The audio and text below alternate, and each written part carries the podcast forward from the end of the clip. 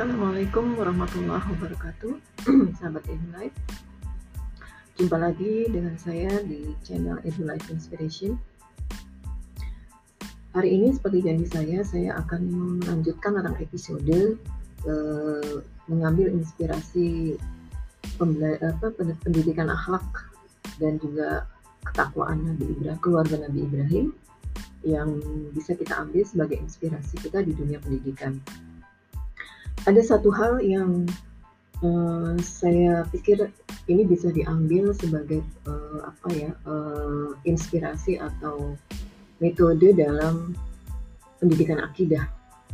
Salah satunya adalah dari kisahnya um, perjalanannya uh, Siti Hajar ketika beliau ditinggalkan oleh uh, Nabi Ibrahim di padang pasir yang tandus atas perintah Allah apa yang bisa kita ambil uh, inspirasi yang bisa diterapkan dalam pendidikan akidah terutama adalah yaitu uh, sebuah uh, karakter atau uh, akhlak yang dibalut dengan keyakinan kepada Allah. Yang kemudian diaplikasikan dalam uh, sebuah perilaku adalah saat Siti Hajar melakukan uh, ikhtiar bolak-balik dari Sofa dan Marwah selama tujuh kali dalam rangka untuk berikhtiar mencari rizki air untuk diberikan kepada anaknya Ismail. Apa yang di situ yang bisa kita ambil adalah pendidikan akidah yang tentu eh, semua tahu bahwa akhirnya dengan perjuangannya Siti Hajar tersebut dan terus-menerus dibarengi dengan penyerahan total kepada Allah, keyakinan bahwa Allah akan memberikan pertolongannya, yang membuat Siti Hajar, Siti Hajar akhirnya mendapatkan pertolongan itu dari Allah. Yang tentunya um, kita tahu bahwa akhirnya Allah memberikan mata air, ya, yang kemudian dikumpulkan oleh Siti Hajar sehingga uh, menjadi uh, apa menjadi uh, menjadi sebutan atau menjadi simbol zam-zam itu sendiri ya. Artinya uh, Siti Hajar mengumpulkan mata air itu membendungnya dengan sambil mengatakan zam-zam zam-zam.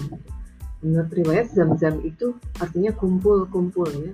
Uh, kemudian nah dari sini uh, proses itu yang mungkin kita bisa ambil sebagai inspirasi kita dalam uh, pendidikan akidah ya uh, yang bisa kita terapkan dari semua segi kehidupan dan proses pendidikan. Apa yang bisa kita ambil? Yang pertama adalah pelajarannya bahwa uh, Siti Hajar menyikapi uh, apa menyikapi ujian yang dihadapi saat itu adalah menggantungkan harapan dan pertolongannya kepada Allah. Jadi karakter eh, karakter ketawakalan kepada Allah, ya, karakter tawakal yang perlu kita bangun. Yang kedua adalah karakter eh, yang Allah tanamkan kepada Siti Hajar adalah karakter untuk mendobrak kemalasan, ya, kebodohan, kemudian kejumutan, ya, yang harus dilakukan dengan usaha keras usaha yang sungguh-sungguh ya. Independen. Semua tergantung hanya kepada Allah. Nah dari sini bahwa eh, pendidikan akidah itu di, di, diproses bisa dengan melakukan aplikasi-aplikasi tersebut gitu. Jadi bagaimana membangun karakter mandiri bagaimana membangun karakter eh, apa namanya tidak malas membangun membangun pola pikir kejumutan artinya bahwa setiap manusia itu semuanya cerdas gitu ya. Setiap anak itu adalah cerdas. Jadi masing-masing punya keunikannya. Nah, dari situ kita bisa kemudian dielaborasi dieksplorasi ya.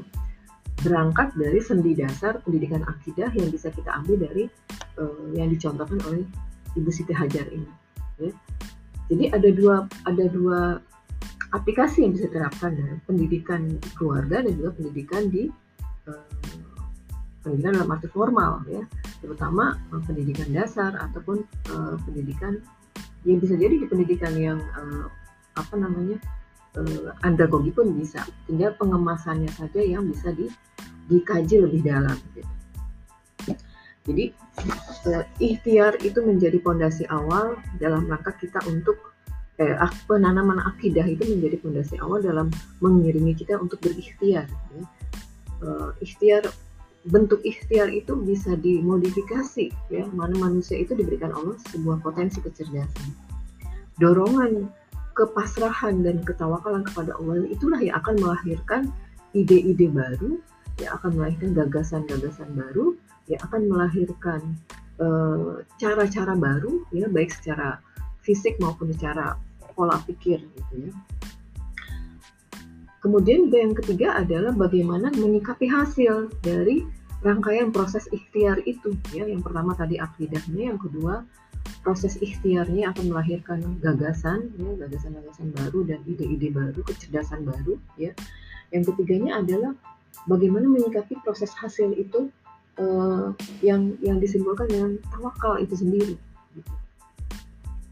Jadi hasilnya nanti bukan uh, bukan wilayah kita ya itu itu kita kembalikan kepada Allah uh, bagaimana uh, apa namanya murid-murid atau anak-anak yang menjadi objek dakwah kita atau uh, yang menjadi objek uh, serta diri kita itu bisa mempunyai pola pikir bahwa hasil itu adalah urusan Allah ya. Jadi setelah berusaha keras belum berhasil tidak lagi menyalahkan kepada Allah. Tapi terus kembali lagi yang keempat adalah tahapan evaluasi diri ya. Introspeksi diri muhasabah diri dan kemudian diiringi dengan istighfar ya. Istighfar uh, jika memang uh, yang dihas yang diikhtiarkan itu belum berhasil nah jadi di situ ada ada inspirasi metode pendidikan uh, apa namanya yang lebih visioner lagi. Artinya tidak menciptakan rasa putus asa. Tapi semua itu benar-benar dibalut dengan keyakinan kepada Allah juga gitu ya.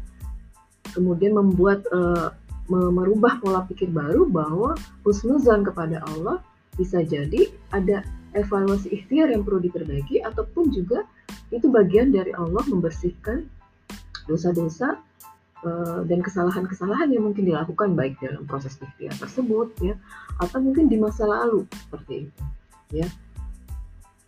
Jadi bisa jadi juga Allah um, begitu sayang kepada kita Allah um, meminta um, apa namanya kita beri um, meminta uh, tanamkan kepada uh, peserta didik kita atau kepada anak-anak kita itu di keluarga kita bahwa Allah suka mendengar rintihan doa kita ya. karena Allah begitu sayang dan begitu rindu ya. Betapa nikmatnya dirindu oleh Allah ya. Seperti itu.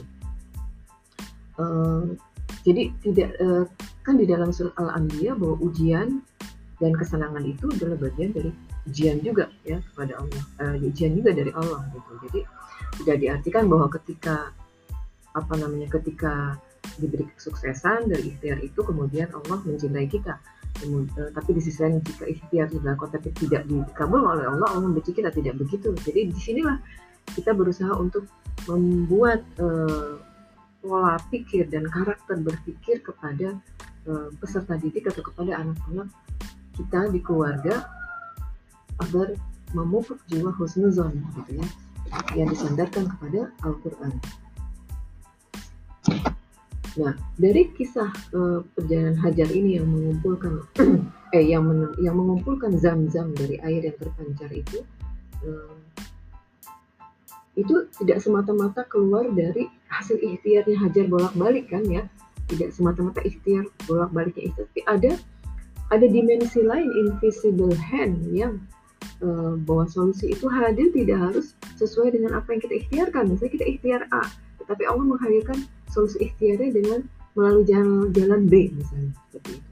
Nah, tetap, tetapi tetap uh, yang pelajaran kelima adalah uh, menanamkan rasa syukur kepada Allah. Jadi mengucapkan alhamdulillah atas apa yang Allah berikan. Bukan lagi ketika kita merasa wah saya uh, sudah melakukan apa namanya uh,